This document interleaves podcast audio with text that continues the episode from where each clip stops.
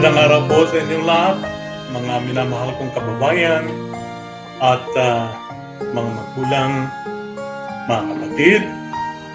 Uh, ito po ang inyong lingkod, si Pastor Nilo ng uh, Jesus Word of Life dito po sa Calgary, Alberta. Naghahatid sa inyo ng pagbati, pagbati na may kasamang panalangin na naway nasa mabuti kayong kalagayan sa panahon ng pandemya at patuloy na iniingatan, pinapalakas, pinapagaling ng ating Panginoon na siyang gabay at patnubay sa lahat ng panahon. Bago ang lahat, kung kayo po ay bago lamang sa channel na ito, uh, mangyari lamang po ay pakisubscribe sa Philippine World Channel at pakilike po para palagian po tayo magkasama tuwing Sabado dito po sa Calgary, alas 8 ng gabi, uh, Sabado. Doon naman po sa Pilipinas, Linggo, alas 10 ng umaga. Okay? Salamat po sa Panginoon at uh, muli tayo nagsama. Uh, ang ating pong topic na pag-uusapan ay tungkol po sa gintong aral kung papansinin po niyo, wala naman pong salitang gintong aral sa Biblia, pero ito po ang ipinamaga ng mga naunang mga Kristiyano between 16th and 17th century sa Christian history. Ito po ang ginawad nilang pangalan dito sa sinabi ng Panginoong Isus sa Aklat ni San Mateo, ikapitong kabanata, at uh, ikalabindalawang talata na nagsasabing uh, mayroon po kayong Biblia, pakibukas po doon po sa Matthew 7 sa verse 12 sabi ni Jesus gawin ninyo sa inyong kapwa ang nais ninyong gawin nila sa inyo ito ang buod ng kautusan at ng mga isinulat ng mga propeta.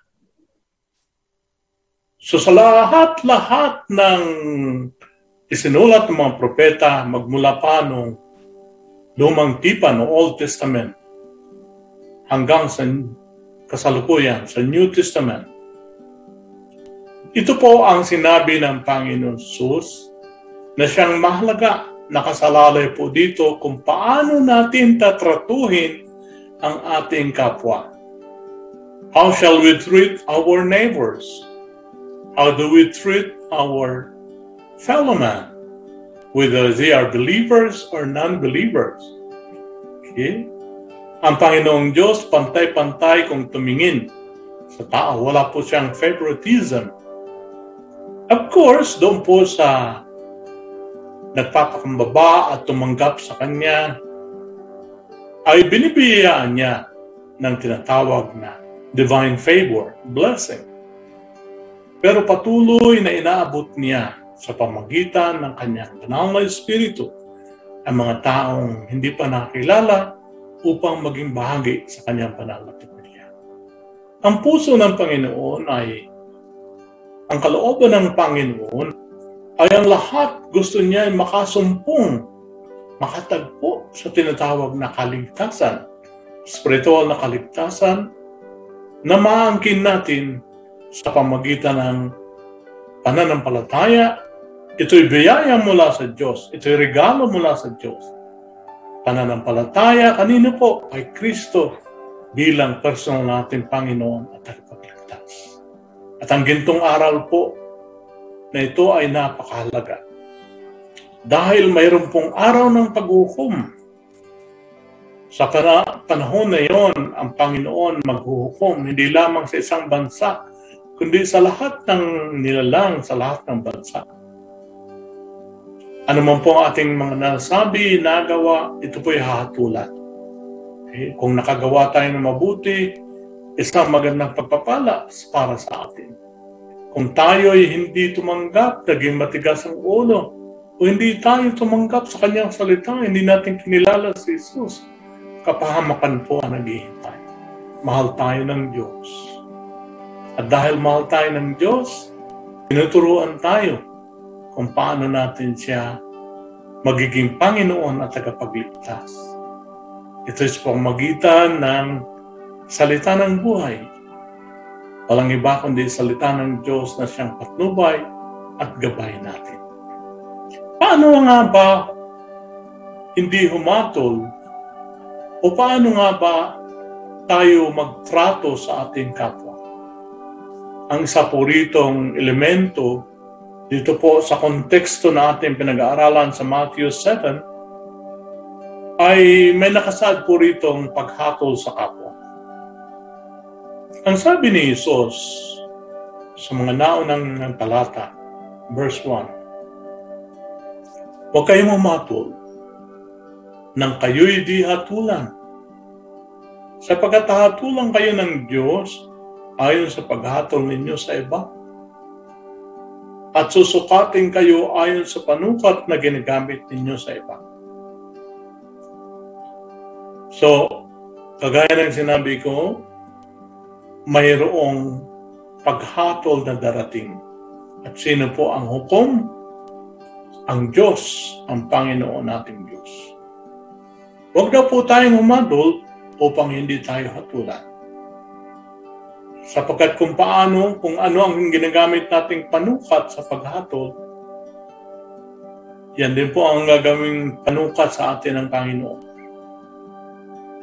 At mayroon po siyang sinabi rito ng isang katatawanan, marahil sa atin, pero mayroong wisdom. Sabi niya, bakit mo pinapansin ang puwing sa mata ng iyong kapatid ngunit hindi mo pinapansin ang trusong nasa iyong mata. Paano mo masasabi sa iyong kapatid, halika't aalisin ko ang puweng mo, kayong truso ang nasa mata mo. Mapagkunwari, alisin mo muna ang trusong nasa iyong mata at sa gayon makakakita kang mabuti at maalis mo ang puwing ng iyong kapatid. Ito isang ilustrasyon, isang simpleng halimbawa na paano nga daw po natin maalis ang puwing ng ating kapatid, ng ating kapwa. Kung sa ating mata, ang sabi rito, hindi natin pinapansin ang truso na nasa ating mata. So, puwing in contrast doon sa truso. Hindi po nangangulugang mayroong mga kahoy sa ating mga mata o may mga kahoy sa mata ng ating kapwa na nakapuwing sa kanya. Ito po ay nangangulugan na kuminsan ang mga pagkakamali ng kapwa ay mas maliit kaysa sa pagkakamali natin o mas grabe ang ating ugali kaysa sa negatibong ugali ng ating kapwa. Paano po tayo humahatol? Kapag ka po nagsasalita tayo tungkol sa buhay-buhay ng kapwa natin na ang pinapansin natin ay ang kanyang mga pagkakamali lamang. At wala tayong pinapansin na kanyang kabutihan. Sasabihin natin o sasabihin ng tao, ah, walang kwenta ang taong yan. Okay? Ang ugali niyan, di maganda. Pero hindi sa lahat ng panahon naging masama ang ugali ng tao yun. Maring hinaatulan natin ating magulang, ang ating mga anak. Okay? Pero tayo ba hindi natin sinisiyata, sinisiyasat ang ating sarili? Baka po mayroon tayong mas matinding ginagawa kaysa sa kanila. Troso, ika nga, malatroso na ginagawa kaysa sa mga puwing na nasa mata ng ating kapwa. Sino man siya. Kapag ginawa po ito, tayo po ay mapagkunwari, sabi ng bibig ng ating Panginoong Kristo. Mapagkunwari, mapagpaimbabaw, kumbaga, na magaling tayong magsalita ng laban sa ating kapwa, pero sa ating sarili, hindi natin napapansin ang ating pagkakamali. Nilalabag natin ang paghatol kapag kapo wala na tayong pinapansin kundi puro pagkakamali ng tao. Nilalabag natin ang paghatol kapag kapo sa ating isipan, naniniwala tayong wala na siyang pagbabago. Ito po hindi maganda sa paningin ng Diyos. Kaya nga po, lalong-lalo na sa panahon ito, ang tao po, napakababaw kung humatol. Kung minsan, sa isang pagkakamali, munting pagkakamali, nabura ng lahat ang kabutihang ginawa mo. Noon at maging sa ngayon, kunting pagkakamali lang. Tayo po, maging maingat tayo sa pananalita natin sa ating maaaring hindi nating napapansin tayo pala ay humahatol na ng kapwa natin. Sa mga nakikita natin at naririnig, kung wala man pong basihan at wala tayong ebidensya, huwag po tayo kaagad-agad magsasalita ng uh, may himig na paghatol. If a certain thing is unfounded on has no basis, let us keep our mouth shut. Matutong makinig. Matutong magsiyasat. Magsiyasat na ang motibo ay para makatulong at hindi para ilagak sa kasalanan ng ating kapwa magtulungan po tayo. Bata, matanda, mayaman o mahirap, pantay-pantay natin silang itrato. Dahil at the end of the day, ang Diyos ang hahatol sa ating mga salita at mga gawa. Napakasarap pong isipin na malinis ang ating konsensya at uh, naingatan natin ang ating kaisipan at ang ating bibig. Alam niyo po ang dalawang bagay na ito. Ang bibig at ang kaisipan ay uh, ito po ang mga avenue, mga outlet na pwedeng pasukin ng kalabang si Diablo, ang satanas. Kapag ka po nariringgan tayo ng mga salitang paghatol, salitang negatibo, salitang murmur, salitang complaint, maging ang kaisipan natin pagka hindi natin isinurrender sa Panginoon ang ating mga, mga masang, masamang naiisip, nagkakasala po tayo. Isurrender po natin sa Panginoon. At iwasan po nating mamuhay ng mga ipokrito at mapagpaipabaw. Okay? Naalala, naalala po ba natin si Jesus kung paano niya napagsasabihan ng mga fariseo, ang mga religious na mga tao noong panahon na siya ay nasa lupa. Kayong mga, mga pagpaimbabaw, mga ipokrito, kasi sila po ay mga relihiyoso pero hindi naman po ginagawa ang aral ng kanilang relihiyon. Okay?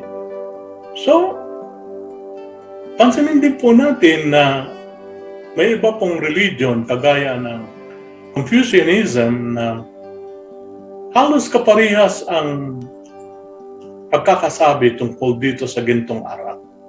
Pero sa negatibong pamamaraan. Sabi po sa Confucianism or sa aral ni Confucius, Don't do unto others what you want others to, not to do unto you. Okay, sa negatibong expression. Sa expression at aral ng Panginoong Sos, sabi niya, gawin ninyo ang mga bagay na gusto nyong gawin ng kapwa mo sa iyo.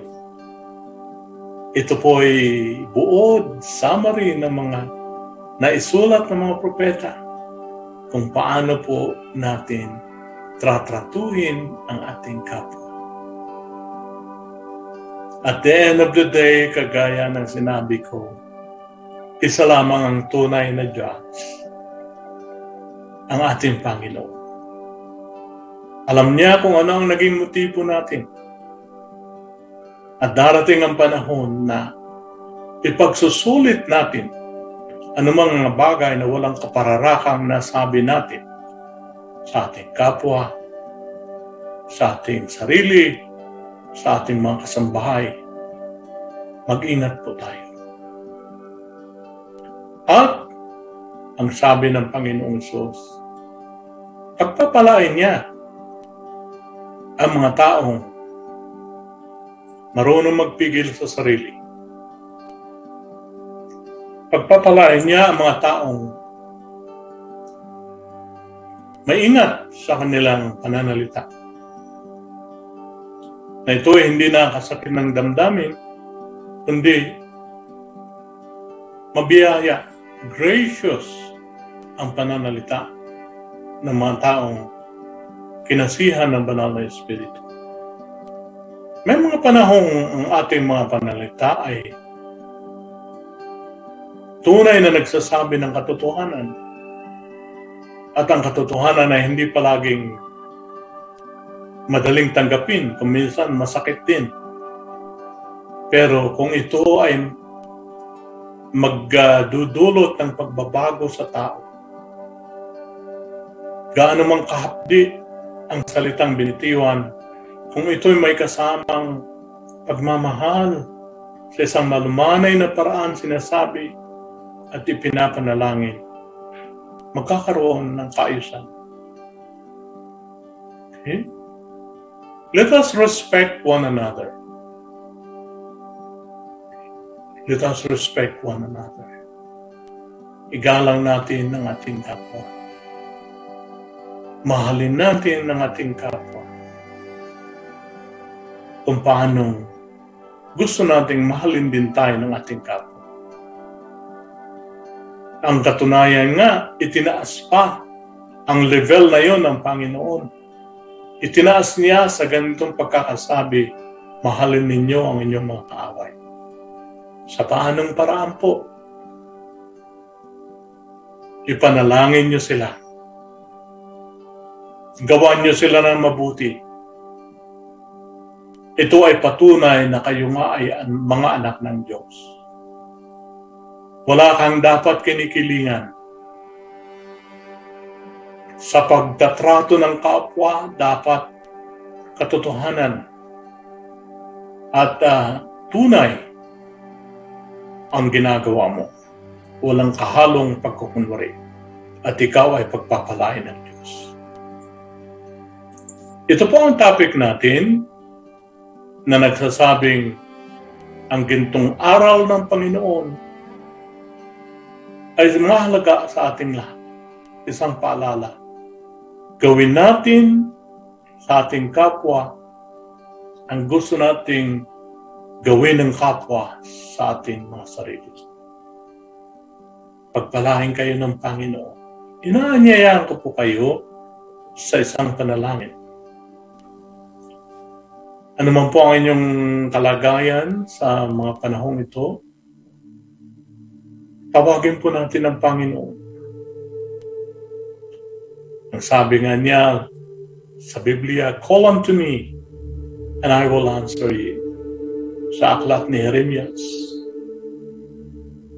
Pagpalain kayo ng Panginoon at pagpalain tayong lahat sa pagnanais nating mapaganda ang ating buhay. Ano mo po ang kinalalagyan natin? Hindi lamang po ating kapwa, kundi ang ating bayan Saman po kayo naroon. Pagpalain nawa ang ating bayan.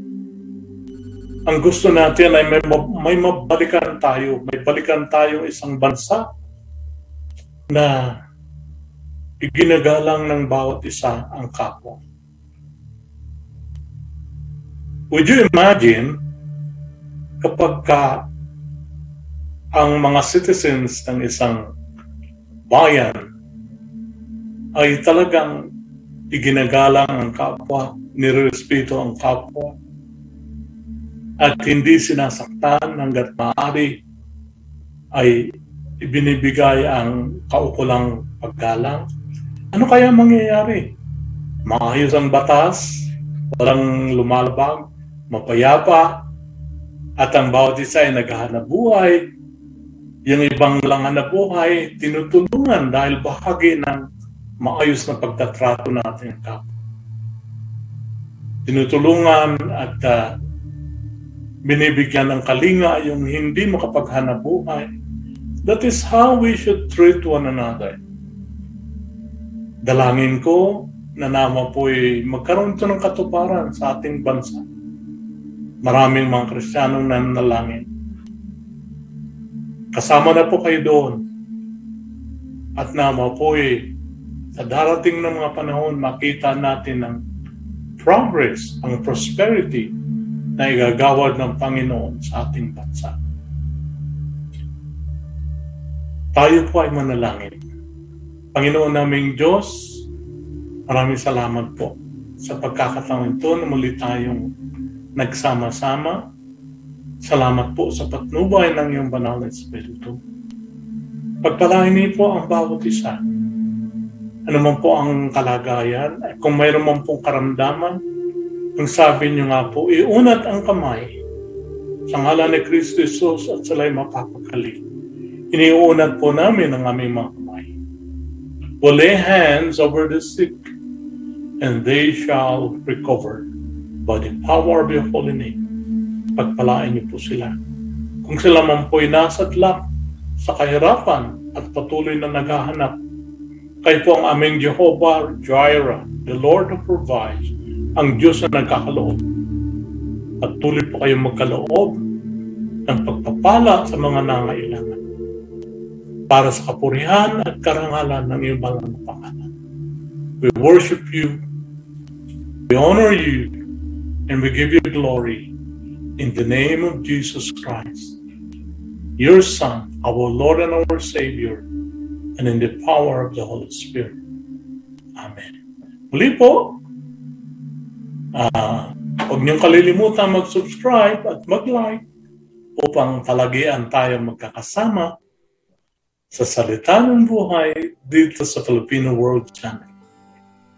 Ito po ang inyong lingkod, si Pastor Nilo, pansamantalang nagpapaalam at patuloy na nananalangin na tayong lahat ay mapagpala ng Panginoon. Maraming salamat po. Thank you.